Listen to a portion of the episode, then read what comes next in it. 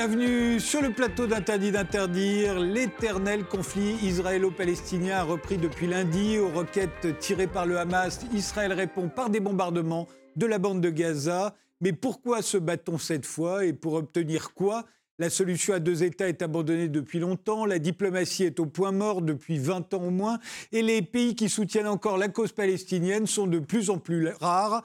Alors que peuvent espérer les Palestiniens en 2021 et les Israéliens? Que veulent-ils? Et qu'est-ce qui pourrait mettre fin à tant de haine? Pour en débattre, nous avons invité Ronnie Broman. Vous avez été président de Médecins sans frontières de 1982 à 1994. Vous êtes partie des auteurs euh, du livre collectif intitulé pour les Palestiniens, qui était paru aux éditions Autrement en 2014. Vous avez signé l'appel de plus de 40 personnalités, paru le 11 mai dans l'Humanité, adressé à Emmanuel Macron, exhortant la France à cesser de se taire, je vous cite, au pire, à continuer de renvoyer dos à dos agresseurs et agressés je cite toujours. Alors, Ronnie Broman, si vous deviez expliquer ce qui se passe aujourd'hui en quatre ou cinq phrases euh, à un Chinois ou à un Indien qui, par leur poids démographique, devront peut-être être amenés à, finalement à trancher ce conflit qui s'éternise, euh, vous leur diriez quoi? Aux, Chinois et aux Russes, je ne sais pas trop parce que leur euh, politique habituelle ne m'inspire pas plus que cela. Mais disons à quelqu'un qui ne connaît pas euh, les circonstances de ce conflit, je dirais qu'il résulte d'une longue occupation, peut-être la plus longue de l'époque euh, moderne, euh, d'une politique d'expulsion qui va avec, et je parlerai des exactions commises dans le cadre de cette occupation qui en sont, disons, les produits dérivés inévitables. Et à cela, j'ajouterais en une seule phrase qu'il faut euh, aussi tenir compte euh, des euh, luttes de pouvoir internes du côté israélien comme du côté palestinien, lesquelles ne font que qu'aviver encore ces tensions, mais celles-ci sont bien antérieures à ces luttes de pouvoir. Gil Mihaeli, vous êtes directeur de la publication du magazine Causeur, directeur de la rédaction de la revue Conflit qui traite de géopolitique. Vous êtes franco-israélien, mais vous vivez en France depuis 20 ans. Vous avez publié sur le site de Causeur le 12 mai un article intitulé Israël-Gaza, le Hamas a renversé la table. Alors, même euh, exercice, si vous deviez expliquer ça à un Chinois, à un Indien ou à un Brésilien peu familiarisé avec ce conflit euh, qui, nous, euh, on le connaît depuis 70 ans, plus de 70 ans maintenant, vous lui diriez quoi? C'est l'énième cycle de violence dans un conflit qui dure depuis un siècle entre deux communautés, deux peuples, euh, dont euh, chaque, chacune, chacune des communautés a sa, part de vérité, sa part de droit, euh, que ces conflits étaient longtemps caractérisés par des guerres entre États presque 50 ou 60 ans, et que depuis une dizaine d'années ou une quinzaine d'années, les deux communautés, euh, quand la dimension étatique euh, du conflit a été plus ou moins réglée par des accords entre l'État d'Israël et les différents États arabes, les deux communautés se retrouvent de nouveau tête à tête, comme dans les années 20, les années 30, avec euh, la même impossibilité de concilier deux vérités et deux droits. Thomas Fescovi, vous êtes chercheur en histoire contemporaine, vous êtes l'auteur de L'échec d'une utopie, une histoire des gauches en Israël qui vient juste de paraître à la découverte. Vous êtes également l'auteur de La mémoire de la Nakba en Israël, le regard de la société israélienne sur la tragédie palestinienne. C'était paru à l'Armatan. Et comme Ronnie Broman, vous avez signé l'appel paru dans l'Humanité le 11 mai. Même exercice, vous expliqueriez ça comment à quelqu'un qui n'en a pas vu, qui n'en connaît pas tous les tenants et les aboutissants? Bah, je rappellerai d'abord que l'État d'Israël est né en 1948 dans le cadre d'une guerre. Alors, ce n'est pas le seul État au monde euh, à être né dans le cadre d'une guerre, mais cette guerre a permis à Israël d'exister, mais a conduit le peuple palestinien qui euh, vit euh, sur cette terre depuis également des siècles à devoir la quitter, à être expulsé. Hein. on a eu à peu près 800 000 Palestiniens qui ont été expulsés en, 1948. Et le problème, c'est que cette, situation n'a jamais été réglée. C'est-à-dire qu'Israël est né en voulant être une démocratie, mais vu qu'elle est née sur une injustice qui n'a jamais été réglée, c'est-à-dire cette expulsion-là, elle est contrainte de vivre indéfiniment avec son épée, si vous voulez, parce qu'elle sait que euh, régulièrement, il y aura des tensions, euh, des mouvements de protestation, de colère. Et face à ça, au lieu de respecter le droit international et de, euh, on va dire, aller vers une pacification des relations, nous avons depuis 1948 une succession de droits qui n'est pas respecté, d'injustices qui sont multipliées et surtout un processus de colonisation qui euh, aujourd'hui prend la forme, selon l'ONG euh, Human Rights Watch, je vous invite à aller voir son, le rapport qui est paru cette année, euh, qui prend la forme d'une situation d'apartheid de la Méditerranée au fleuve Jourdain sur les Palestiniens, alors à différents niveaux, à différents degrés, mais en tout cas une oppression qui continue et qui continuera avec des mouvements de révolte tant que le droit, malheureusement, ne sera pas respecté. Alain Dikoff, vous êtes directeur de recherche au CNRS, vous faites de la sociologie politique sur l'État d'Israël et le conflit israélo-palestinien depuis de nombreuses années. Vous avez beaucoup écrit sur le sujet. On vous doit notamment l'État d'Israël chez Fayard et le conflit israélo-palestinien. 20 questions pour vous faire votre opinion. C'est paru chez Armand Collin. Même exercice. Euh, en quelques phrases, comment vous expliqueriez ce, conflit à quelqu'un qui n'en a jamais entendu parler? Je lui dirais une chose très simple. C'est un conflit qui met aux prises deux peuples qui veulent la même terre. Euh, le philosophe euh, allemand, juif allemand Martin Buber avait dit cela, écrit cela il y a, fort longtemps, dans les années 40. Euh, Et je crois qu'il avait tout à fait saisi déjà l'essence de ce conflit.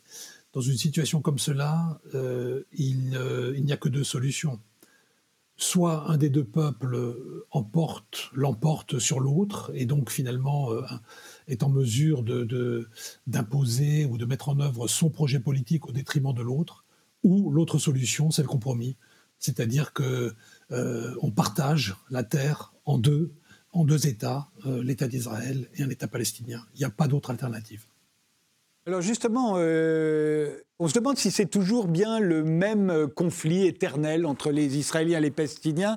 On se souvient qu'au départ, c'était un conflit de territoire, effectivement, mais c'était un conflit politique, un conflit de souveraineté. Euh, à qui appartient cette terre et qui, qui est souverain sur cette terre, sur cette partie du territoire Aujourd'hui, on a l'impression qu'il y a deux nationalismes religieux qui s'affrontent. Euh, d'un côté le Hamas, mais de l'autre côté des nationalistes religieux israéliens euh, Alain Dikoff, euh, je, vous redonne la parole parce que c'est vous qui avez travaillé sur, cet angle-là, comme s'il y avait un nouveau sionisme. C'est le, terme que vous employez. Alors, je pense, en effet, les adversaires euh, ne sont plus tout à fait les mêmes. Cela dit, si on remonte, disons, sans remonter vraiment à l'origine, à la, toute, euh, au tout début du XXe siècle, la fin du XIXe siècle, mais juste dans les années 50, le conflit était aussi, euh, et nous le savons tous, très vivace. Simplement, dans les années 50, il mettait aux prises déjà deux nationalismes, un nationalisme juif, sioniste, euh, et un nationalisme arabe, qui était représenté de façon évidemment éminente par, par Nasser. Mais ces nationalismes-là, à l'époque, ils étaient, on pourrait dire, globalement séculiers. Euh, il faisait très peu référence aux religieux. C'est ça qui a changé. C'est-à-dire qu'à partir des années 1970, ce nationalisme laïcisant, disons, a progressivement laissé la place à un nationalisme qui est devenu de plus en plus marqué, en effet, par, euh, par une dimension euh, religieuse, liée aussi à la sacralité de la terre, à l'évidence, hein, et donc qui empêche, à partir de ce moment-là, toute vérité véritable de, compromis, parce que s'il y a une chose que euh, des, religions poussées à, l'absolu et surtout à la politisation euh, euh, partagent, même si elles sont différentes, c'est qu'elles sont dans des logiques d'absolu. Et quand on est dans des logiques d'absolu, on ne peut plus relativiser et donc on ne peut plus euh, on peut plus faire de compromis. C'est la situation dans laquelle on se trouve aujourd'hui. Ça ne veut pas dire que dans les années 50 et 60, c'était toujours facile. Il y a eu énormément de guerres israélo-arabes. Mais il y avait quand même une possibilité de faire vraiment de la politique. Je crois qu'aujourd'hui, cette possibilité, elle est beaucoup plus ténue du fait de cette montée des nationalismes religieux, en effet. Thomas Vescovi, vous êtes d'accord? Alors, je, suis d'accord. Après, j'ai envie de dire que même s'il y a une, évolution, il y a quand même une base de colonisation qui demeure. Et surtout, je pense que le profond changement, euh, je, le, je, le, daterai, disons, des années 80-90. C'est-à-dire que du côté israélien, on a eu à ce moment-là une profonde remise en question dans sa société de la manière dont la politique était menée. Euh, c'était un petit peu les prémices du début de, de ce qu'allait devenir Oslo, c'est-à-dire un questionnement sur la toute-puissance militaire, sur euh, euh, la, la, montée de la colonisation dans le, dans, le contexte également de la guerre avec le Liban. Et cela a mené à Oslo, ça a été un échec. Et au lendemain d'Oslo, on a eu en Israël vraiment une profonde évolution idéologique, je pense, où Israël, depuis sa création, demandait à être reconnu en tant qu'État. Simplement en tant qu'État, le droit existait au Moyen-Orient.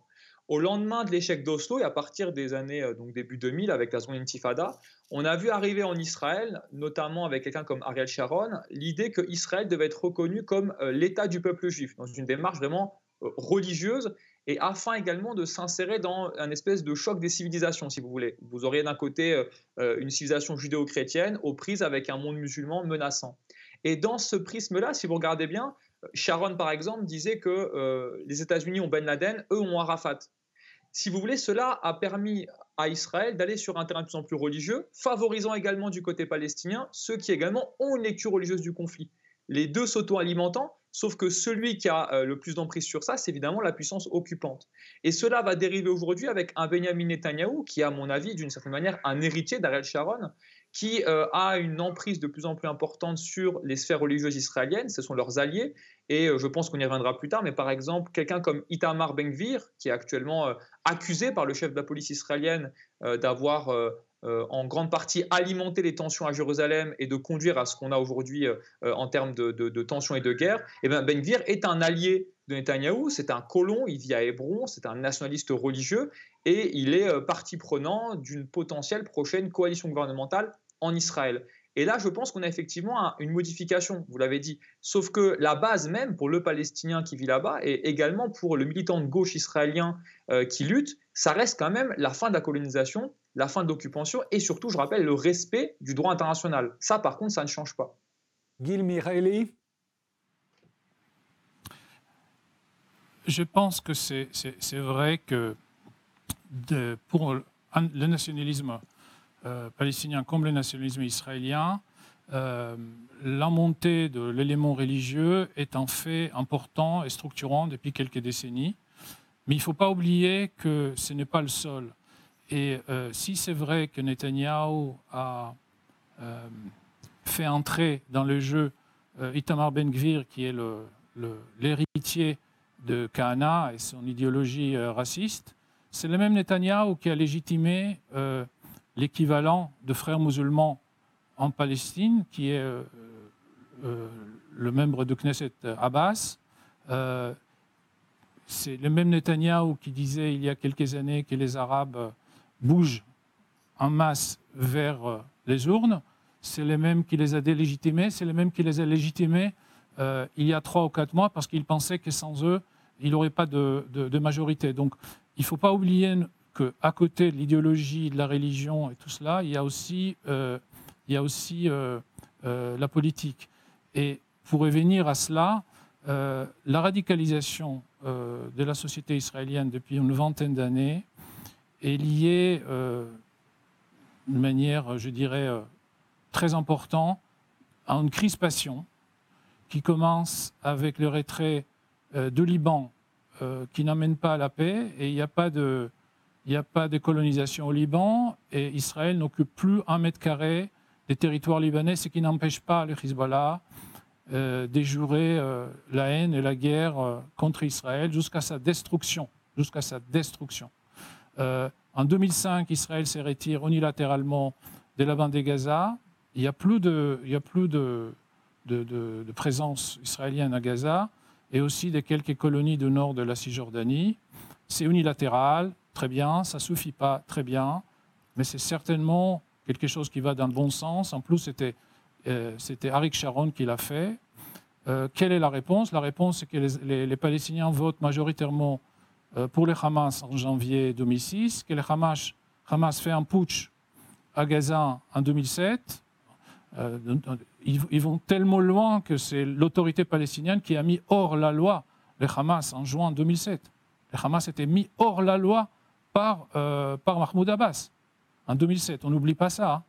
Il ne faut pas oublier ça. Et donc, euh, Gaza est devenu une, base d'élancement de, de, de, roquettes euh, contre Israël. Donc, face à, ces sept ans de, déception, euh, la base de ce qu'on appelait les camps de la paix en Israël s'est écroulée. Et si on rajoute après tous les autres éléments sociologiques, etc., on arrive à un électorat qui est clairement de droite, même si depuis deux ans on a quatre élections. Euh, la seule question, c'est oui ou non à Netanyahu, parce que sinon, euh, on a à peu près 70% ou 75% de l'électorat israélien qui est pour un gouvernement de droite. Donc oui, la, dimension religieuse est importante, mais je ne pense pas qu'il euh, est déterminant. René Broman euh, moi, je, pense, je, je, enfin, je, je nuancerais, disons, les, les, propos de messieurs euh, Dikoff et, et, Vescovi, même si je suis grosso modo euh, d'accord, pour dire que tout de même, dès le début, nous avons, nous sommes confrontés à une question religieuse, puisque il y a un mouvement nationaliste qui est, disons, le, le, sionisme, enfin, dans ses différentes composantes, qui a d'ailleurs éliminé euh, de ses composantes ceux qui, en son sein, qui estimaient donc que le sionisme avait une certaine légitimité historique, morale, culturelle, qui a éliminé des gens comme Martin Buber, dont il était question euh, euh, tout à l'heure, parce que Martin Buber, comme d'autres, comme Yehuda Magnes, comme Anna Arendt, avait conscience de l'existence d'une population sur la Terre que les sionistes entendaient s'approprier, ou en tout cas sur laquelle ils entendaient se développer, et qu'ils étaient partisans d'une discussion et d'une installation euh, négociée, préparée, et donc construite euh, politiquement, et non pas une installation par euh, les armes. Mais je vais sur le, point religieux. Je rappelle tout de même que même si les, pères fondateurs d'Israël, je pense évidemment à Ben Gurion, n'étaient pas religieux, même si d'une certaine manière ils avaient un certain mépris pour la, la religion, le titre de propriété qu'ils brandissaient pour réclamer la, propriété de l'occupation de cette terre, c'était tout de même l'Ancien Testament. Euh, L'Ancien Testament, que je sache, c'est un livre euh, religieux, fondamentalement euh, religieux, et si ils ont été soutenus par un certain nombre de groupements religieux, comme par exemple aujourd'hui les, évangéliques et les néo-évangéliques, eh bien c'est bien du fait de cette réclamation de la terre promise par Dieu. Donc on est d'emblée dans quelque chose de religieux. Et puis par ailleurs, ça n'est peut-être pas si grave euh, que cela. Là, je voudrais, enfin, je, je, hasarde une, hypothèse. Hein. Je ne suis pas du tout, je ne m'estime pas comme un, spécialiste ou je ne pense pas avoir une espèce de, vérité euh, surplombante là-dessus. Mais euh, lorsqu'on voit que Jérusalem, pendant des siècles et des siècles, a été le lieu d'une coexistence tout de même relativement paisible des trois grandes religions monothéistes, on peut penser que le fait qu'un euh, conflit ait une dimension religieuse n'est pas nécessairement l'annonce d'une montée inéluctable aux extrêmes. Et on voit, euh, enfin je vois surtout du côté israélien, parce que je connais moins bien euh, de l'autre côté, mais du côté israélien, le, président de l'État, qui est pourtant Likoud, qui porte kippa, qui est un national religieux au sens strict, qui dans son parcours de président a pris plusieurs initiatives concernant les Palestiniens qui étaient tout à fait euh, euh, honorables, voire même euh, émouvantes, reconnaissance d'exactions, de massacres, reconnaissance de leur, existence comme étant une existence nationale et pas des squatteurs comme un certain nombre de sionistes le pensent, de même Bourg, de l'autre côté du spectre politique, ancien directeur de l'agence juive, ancien président de la Knesset, qui lui-même est dans une perspective post-sioniste tout en étant euh, euh, religieux. Et puis on sait qu'Arafat est passé du communiste aux frères musulmans, etc. Donc moi, il me semble que euh, oui, il y a cette dimension religieuse inscrite profondément dès la naissance d'Israël, qu'elle n'a fait que, que, que s'accroître, que s'approfondir, et là je rejoins tout à fait ce qui a été dit, mais que, peut-être pour garder une lueur d'espoir, que ce n'est pas pour cela que nous sommes euh, promis à la catastrophe apocalyptique. Alors, la, personnalité de, de, Netanyahou, qui est au pouvoir depuis très longtemps maintenant en Israël, est très souvent mise en cause. ce serait la politique de Netanyahou, au fond, que de faire laisser pourrir la situation euh, et au fait, il serait responsable de tout ce qui, les petits, les micro-événements qui ont mené euh, à, cette reprise du conflit. Vous êtes d'accord, Alain Dikoff Non, je pense qu'il faut, il faut, il faut pas. Euh, il faut pas charger euh, Netanyahou euh, de, de, tous les maux, dans le sens où euh, il, est, il, a, il a évidemment une part des responsabilités dans, la, dans la politique qui est, qui est menée, puisqu'il est, il est Premier ministre depuis 2009, mais c'est le reflet d'une évolution en profondeur. Hein, de, la, de la société israélienne, à partir du moment où où les responsables politiques sont élus, ce qui est le cas en Israël, ils sont, ils sont le reflet d'une majorité qui se dégage en leur faveur.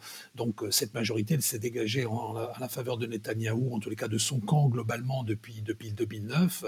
Et ça, c'est le reflet d'une évolution sociologique, pour moi, en profondeur de la société israélienne au cours des 20 dernières années.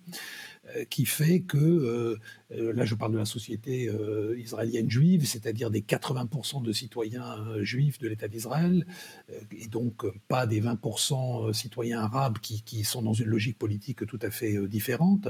Mais pour les 80% des, citoyens juifs, il, est très clair qu'ils ils, votent majoritairement pour des partis qui sont à droite, le Likoud évidemment, dont le chef est Netanyahou, mais d'autres partis qui sont beaucoup plus à droite encore, euh, euh, comme le Parti des sionistes religieux aujourd'hui, qui n'a plus grand-chose à voir avec le sionisme religieux des années 60, euh, qui était beaucoup plus pragmatique. et donc l'évolution sociologique, simplement pour, pour aller à l'essentiel, bah, il y a trois secteurs importants dans la société israélienne aujourd'hui qui sociologiquement penchent à droite. C'est les milieux, disons, populaires séfarades.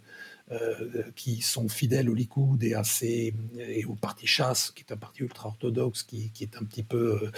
Euh, euh, qui, sont clairement du côté, du côté de la droite. Il y a. Ensuite, les, les, les ultra-orthodoxes qui, euh, certes, euh, ne, sont pas, euh, ne sont pas engagés politiquement dans, un activisme messianique comme les sionistes religieux, ça c'est important à dire, mais qui politiquement s'allient à la droite depuis, très longtemps. Et enfin, il y a les juifs originaires de l'ancienne Union soviétique qui, à la différence de, des ultra-orthodoxes ou même des sionistes religieux, ne sont pas religieux, sont vraiment, sont vraiment laïques de façon écrasante, mais sont en même temps nationalistes et donc euh, se retrouve là aussi, euh, je dirais, du côté de la droite. Donc si vous prenez en, compte ces, trois groupes euh, sociologiques qui constituent la société israélienne aujourd'hui, ce n'est pas les seuls évidemment, mais, ces trois groupes importants démographiquement également, eh bien vous, comprenez très bien que électoralement, ils soient, dominants et que depuis 2001, euh, il n'y a plus eu un Premier ministre qui était issu de la gauche, même si on l'entend au sens relativement euh, large du terme, mais en tous les cas euh, issu du Parti travailliste. Voilà, donc ça c'est une réalité, et Netanyahou, quelque part, est, est une sorte d'incarnation de, ce, phénomène. Si ce n'était pas Netanyahou, ce serait quelqu'un d'autre. Évidemment, il peut avoir des talents entre guillemets politiques qui lui sont propres, mais, il est quand même le représentant d'une tendance qui, le dépasse très largement, et donc quelque part il est l'incarnation. Thomas Vescovi, il reste deux minutes avant la pause, je vous les donne. Oui, merci. Euh, il, y a, il y a quand même une, part de responsabilité qu'on peut attribuer à Netanyahou, c'est d'avoir profondément, je pense, participé à la radicalisation de la scène politique israélienne. Non pas qu'il en est seul responsable, mais il y a en tout cas clairement participé. C'est-à-dire que si vous prenez depuis 2009, il a euh, mis en avant des hommes politiques israéliens de plus en plus à droite, de plus en plus, on va dire, radicalisés. Euh, il a également euh, institutionnalisé l'apartheid d'une certaine manière à l'été 2018 avec la loi d'étonation du peuple juif, euh, ce qui lui est beaucoup reproché aujourd'hui. Et surtout, on ne peut pas non plus nier que Netanyahou, je l'expliquais tout à l'heure, dans l'héritage un petit peu d'Ariel Sharon, a cette idée que finalement en Israël, ce qui compte, c'est pas tant que le pays soit démocratique, mais c'est que le pays reste juif coûte que coûte.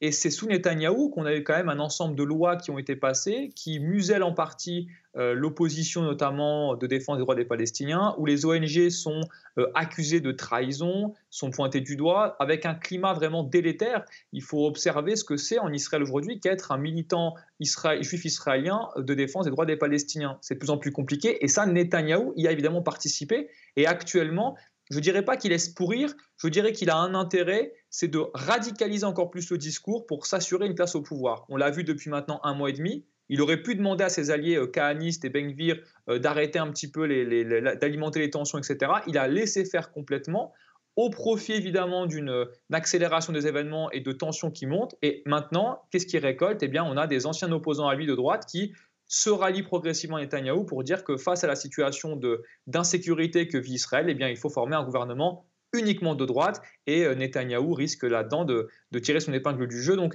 je ne pense pas non plus qu'il faille le charger de tout, mais il ne faut pas non plus le déresponsabiliser. C'est quelqu'un qui, en Israël, euh, a, fait face à une opposition politique euh, historique dans l'histoire du pays et qui, arrive à se maintenir au pouvoir par des coups politiques de plus en plus hasardeux, de plus en plus euh, belliqueux. Et je pense que Israël et les Israéliens, en tout cas majoritairement, aimeraient son départ, mais euh, l'opposition est bien trop hétéroclite et divisée pour ça pour l'instant. On fait une pause, on continue ce débat juste après.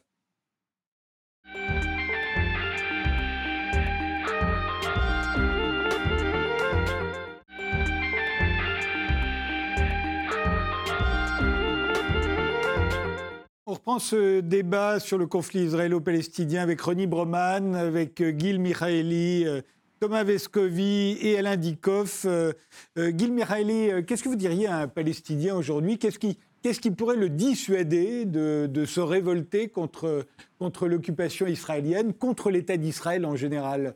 Qu'est-ce qu'il peut en attendre?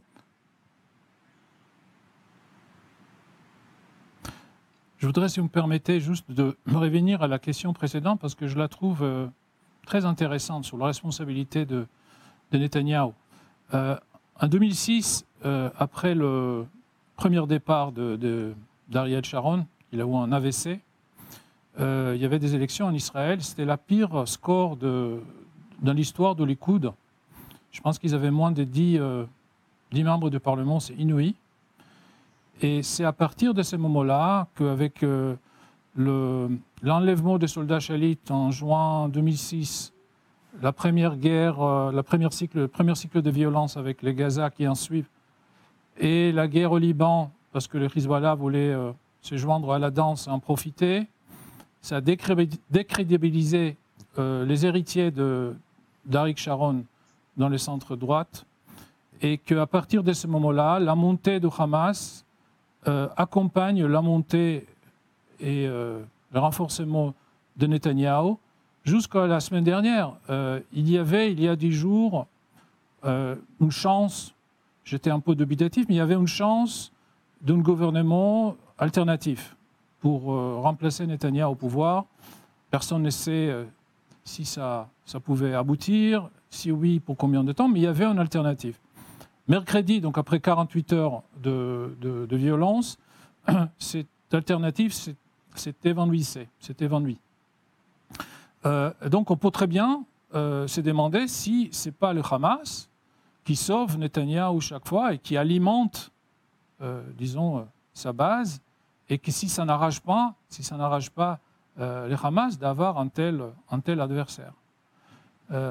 Pour ce qui concerne votre, votre, votre question, qui est une, c'est, une excellente question et que on peut changer. Qu'est-ce que j'aurais fait si j'étais moi euh, palestinien? En fait, je, ne sais pas. En, tant que quelqu'un qui, a, qui a de respect pour euh, les sentiments nationaux, pas comme idéologie, mais comme un fait. En tant qu'historien, je reconnais que c'est les faits majeurs, c'est, les sentiments nationaux, c'est, l'élément qui organise euh, notre monde depuis au moins un siècle, sinon un petit peu plus. Euh, on ne sait pas euh, créer des systèmes de solidarité hors l'État-nation. on ne sait pas penser des groupes humains, des dizaines ou des centaines de millions de personnes hors le paradigme national. et donc, je peux très bien comprendre que quand il y a plus d'une nation, il y a parfois un conflit. Donc je, ne saurais pas quoi dire. Je, pense en même temps que les, les si, euh, par exemple on prend, les, on prend le, on fait un pas de côté pour parler de ce qui se passe en Irlande, un autre conflit euh, très long qu'on a pensé étant, et on voit qu'avec le Brexit, euh, les braises commencent à, rougir de nouveau. Donc oh, nous sommes dans, des, situations sans véritable solution qu'il faut savoir gérer avec le plus de doigté et, d'intelligence. Je ne vois pas euh, comment euh, on peut faire autrement dans l'absence de, de, base politique pour, euh, pour un compromis. Ronnie Broman, un peu la même question, mais sachant que la solution diplomatique est au point mort depuis très très longtemps, qu'est-ce qu'on peut dire aujourd'hui à, un jeune Palestinien Qu'est-ce que vous lui diriez, vous? D'abord, j'enregistrerai euh, aussi le fait que euh, la diplomatie a fait la preuve de son impuissance et, d'ailleurs, euh, au passage, signalons que quand, enfin, quand on a reconnu ou accordé à Trump le crédit d'avoir fait avancer la paix dans la région grâce à des traités, grâce à des reconnaissances diplomatiques avec le Soudan, le Maroc, les Émirats, etc., plus l'apaisement de, euh, l'Arabie saoudite, enfin qui était déjà d'ailleurs tout à fait euh, euh, apaisée. Bref, cette reconnaissance de l'existence de l'État d'Israël n'avait absolument aucune portée politique. C'était des traités qui avaient une certaine valeur juridique, certainement, qui pouvaient être utilisés pour l'élection ou enfin en tout cas le, crédit de Trump et euh, Netanyahou, mais qui, euh, on le voit bien, n'ont absolument euh, aucune portée pratique. Donc moi, je crois que la diplomatie, elle est aujourd'hui totalement caduque, si j'ose ce terme, dans ce conflit. C'est la politique, au sens le plus trivial, au sens le plus construit qu'on peut imaginer, à savoir l'apprentissage d'une vie commune et la conquête, progressive de droits égaux pour tous ceux qui vivent sur cette terre. Et d'ailleurs, je, signale que même à la droite euh, de l'échiquier israélien, disons du côté du sionisme révisionnisme de, Jabotinsky, euh, l'idée que tous ceux qui vivaient sur la terre d'Israël devaient bénéficier des mêmes droits était acquise. C'est ceux qui étaient au-delà de la muraille de fer, euh, qu'il fallait ériger pour se protéger de tous nos ennemis mortels, ceux qui campaient tout autour que là, effectivement, la question ne se posait plus, mais à l'intérieur euh, d'Israël, euh, d'Israël intramuros, quel que soit le, mur auquel euh, on pense, des droits égaux étaient reconnus. moi, il me semble que c'est vers cette solution-là, enfin cette solution, vers cette évolution-là, qu'il faut se diriger, même si elle peut sembler utopique, c'est-à-dire one man, one vote, des droits égaux pour tous, le dépassement d'une certaine manière du sionisme nationaliste pour euh, aboutir à une sorte de sionisme territorial, c'est-à-dire que des juifs vivent sur la terre où ont vécu euh, il y a plusieurs milliers d'années euh, des juifs dans le royaume de Judée, de Samarie. Il y avait une présence juive qui ne s'est jamais interrompue en effet, et on comprend qu'il y a une aspiration juive à vivre sur cette terre, aspiration d'ailleurs au demeurant qui n'est pas partagée par la majorité des juifs, loin de là, mais enfin qui, est, qui existe, ben, très bien,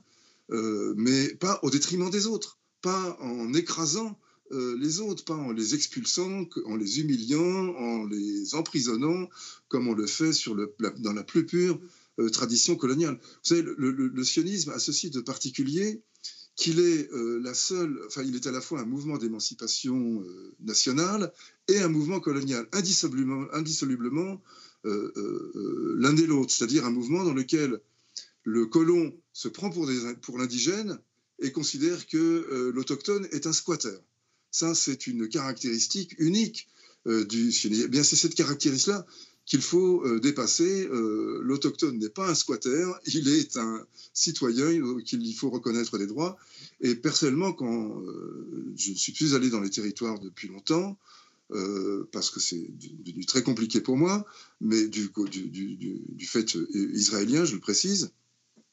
Mais enfin, quand j'allais assez régulièrement en Cisjordanie ou à Gaza et que je parlais de cela, c'était pas nécessairement le nationalisme qui l'emportait. C'était la, protestation contre le déni de droit.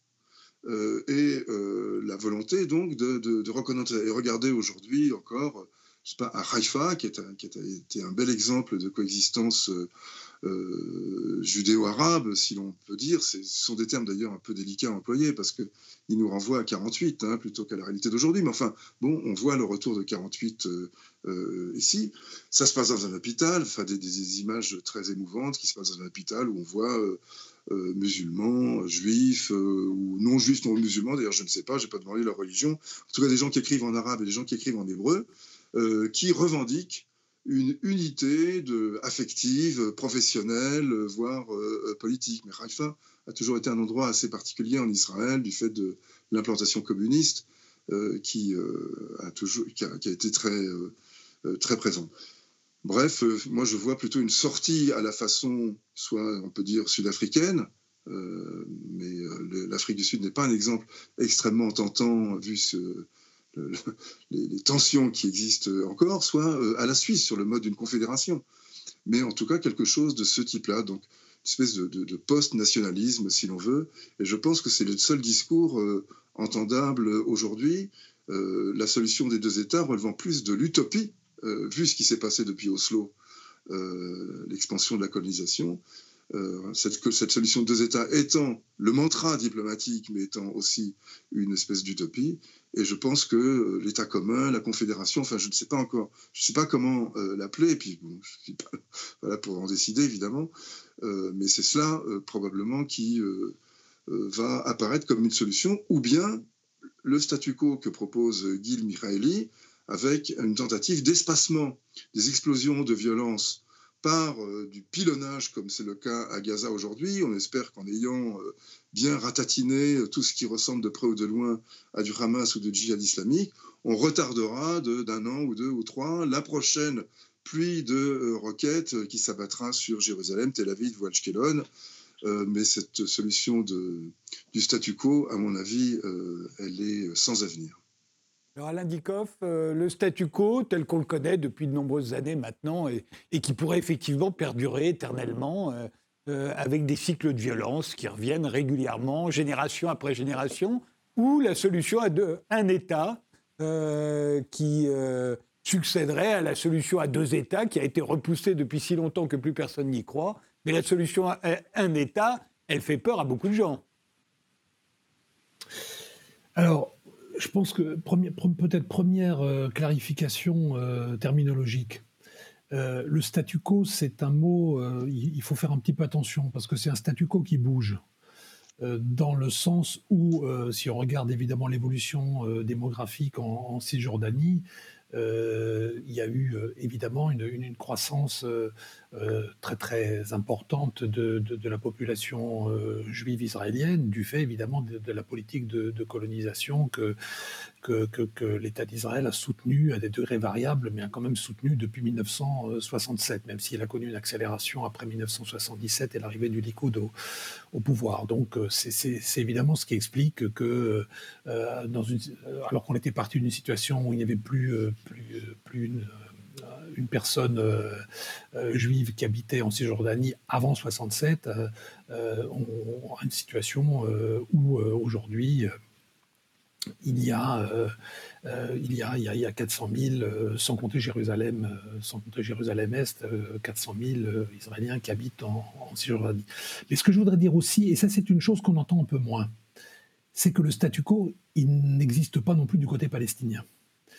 Euh, si vous regardez par exemple la situation en Jérusalem en termes démographiques, euh, le rapport démographique était à peu près, euh, il y a une quinzaine d'années, de 30%, je, parle de l'ensemble de la dite municipalité de Jérusalem telle qu'elle a été définie en juin 1967, c'est-à-dire l'unification de la ville sous les auspices du droit israélien. Bon. Donc unilatéral, évidemment, c'était une annexion de Jérusalem-Est à cette époque, euh, si vous regardez donc les chiffres dans cette municipalité, il y a à peu près une quinzaine d'années, vous aviez 30% d'habitants arabes pour 70% d'habitants juifs. La situation aujourd'hui, c'est que vous avez quasiment 40% d'habitants arabes et 60% de population juive. Donc le point important pour moi ici, c'est qu'il n'y a pas de statu quo en réalité, et surtout pas démographiquement. Les choses bougent certes du côté juif, et on parle beaucoup de ça, mais il faut bien voir que du côté palestinien, la société palestinienne, euh, évidemment, elle vit aussi, elle n'est pas inerte. Et en particulier, elle a peut-être assez peu de moyens de défense euh, par rapport à, un Israël qui est beaucoup plus puissant, en particulier militairement, ça ne fait pas l'ombre d'un doute. Mais en même temps, il y a une sorte de, résistance, si vous voulez, euh, qui est une résistance beaucoup plus invisible, mais qui est quand même réelle. Et donc la bataille démographique, en particulier à Jérusalem, mais pas uniquement à Jérusalem, cette bataille démographique, elle n'est pas nouvelle. Si vous regardez déjà la situation dans les années 1920-1930, elle se pose, évidemment, à l'époque, complètement au détriment des Juifs, qui étaient très très minoritaires. Mais elle continue aujourd'hui, dans des termes différents. Mais elle reste entière, cette, cette, question démographique. Et, et, donc, il y a la question territoriale, mais il y a aussi la question démographique. Alors, tout ça pour essayer de... je pense que c'était important de, revenir sur cette question de, ce que j'appelle quelque part le faux statu quo, en réalité. Mais pour aller vers où? Euh, Honnêtement, je n'en sais rien. Euh, je n'en sais rien. Je, sais qu'aujourd'hui, la solution à deux États reste la solution prônée par la communauté internationale, mais que cette solution, aujourd'hui, euh, on ne voit pas comment elle peut se matérialiser, ni sur le terrain, ni politiquement, parce qu'il n'y a pas d'acteurs qui la portent.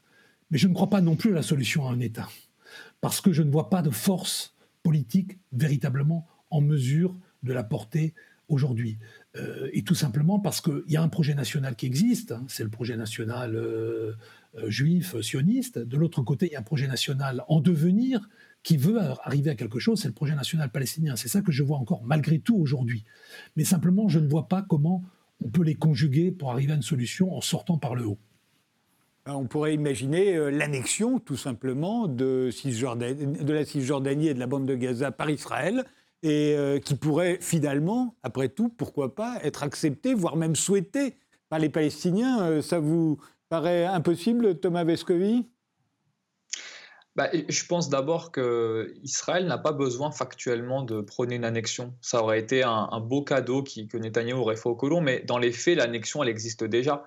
Euh, qui contrôle la quasi-totalité de la Cisjordanie, c'est l'armée israélienne. L'armée israélienne peut entrer dans n'importe quelle ville palestinienne, même celles qui sont dirigées par l'autorité palestinienne, pour arrêter euh, quiconque euh, lui paraît être susceptible de commettre des actes répréhensibles au regard du droit militaire israélien.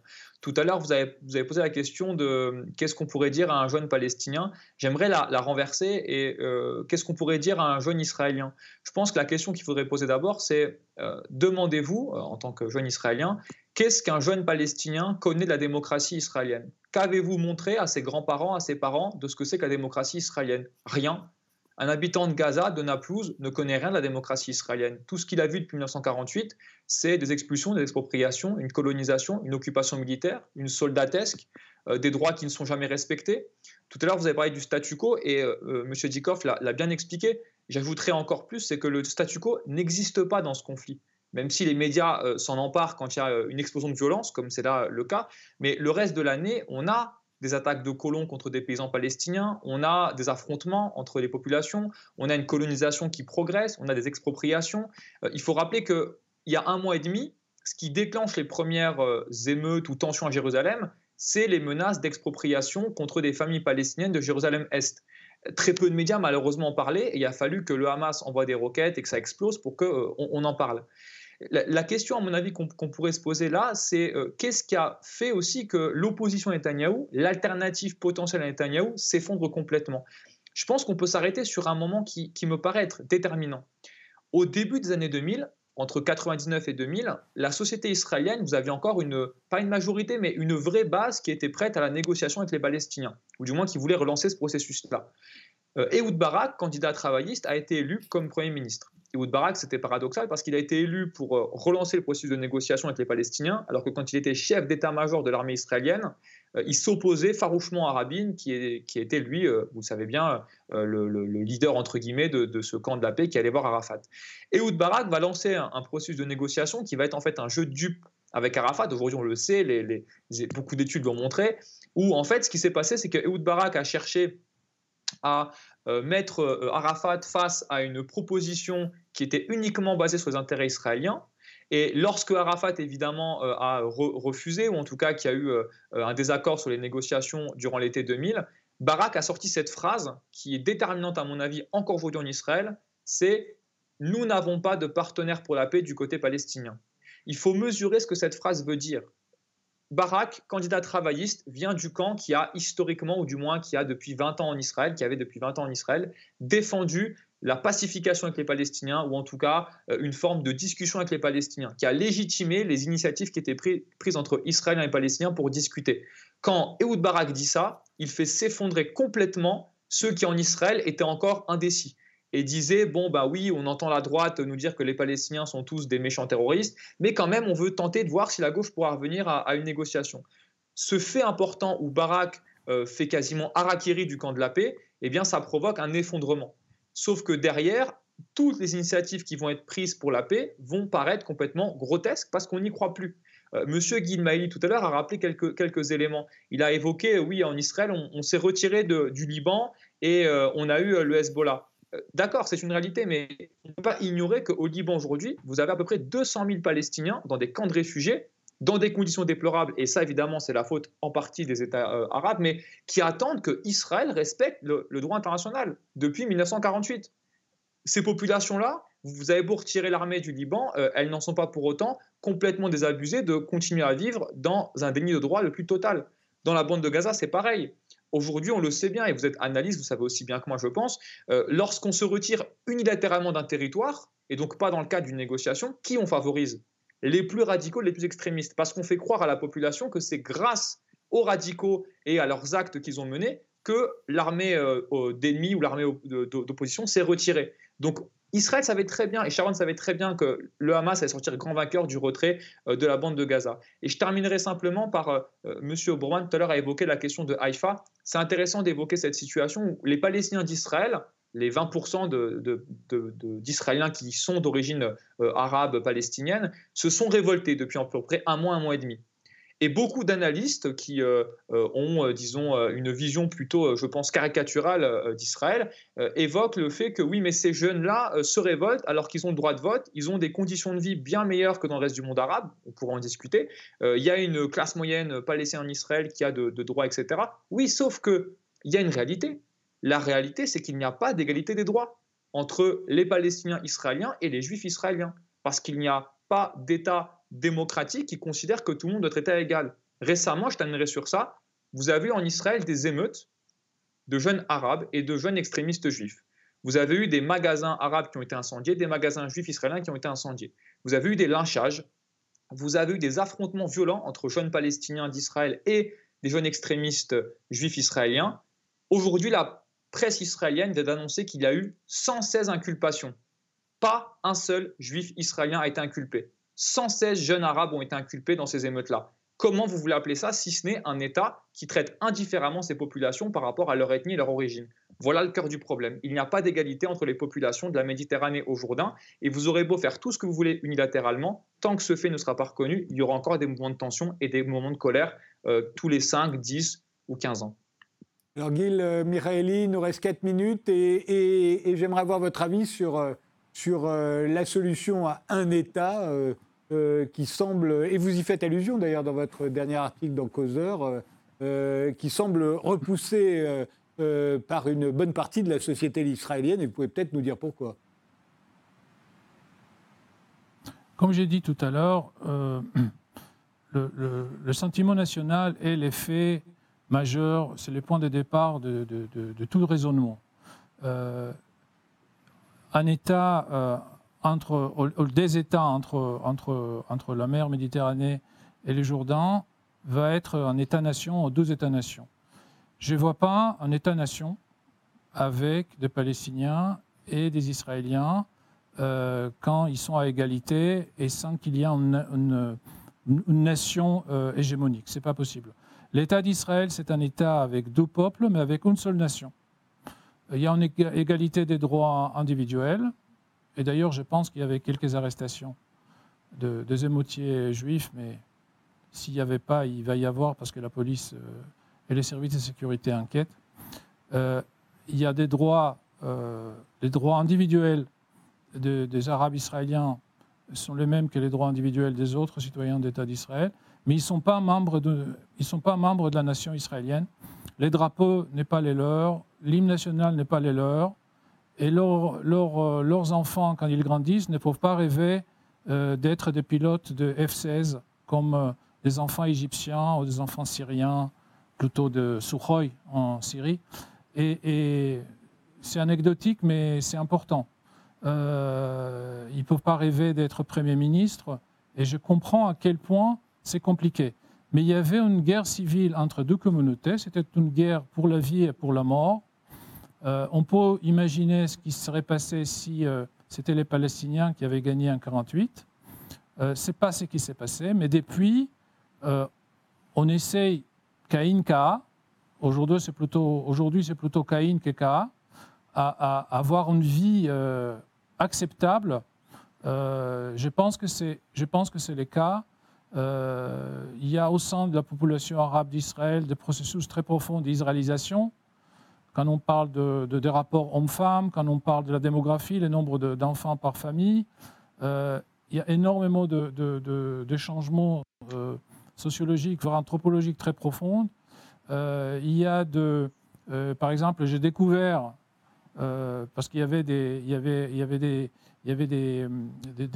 émeutes où des, Arabes étaient, agressés à Batiam, et j'ai découvert, Batiam, c'est pas une ville mixte, c'est une, ville au sud de, Tel Aviv. Euh, donc j'ai découvert qu'il y a des Arabes qui habitent, euh, qui habitent à, à, à Batiam. un ami qui habite dans le nord bourgeois de Tel Aviv m'avait raconté que euh, il a rencontré dans le dans l'abri un couple homosexuel d'Arabes israéliens qui habitait dans son immeuble qu'il ne savait, il savait pas, il ne connaissait pas. Donc il y a, y a ce qu'on voit aujourd'hui, euh, les, voitures, les, voitures, les voitures qui brûlent cachent une réalité bien plus complexe où il y a évidemment des ombres mais aussi de la lumière.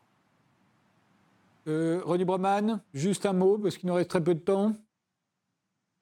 Un mot pour rappeler une réalité qui est si massive qu'on semble l'ignorer, c'est qu'aujourd'hui, d'ailleurs Thomas Vescovi euh, y faisait quand même euh, allusion, euh, l'État unique existe.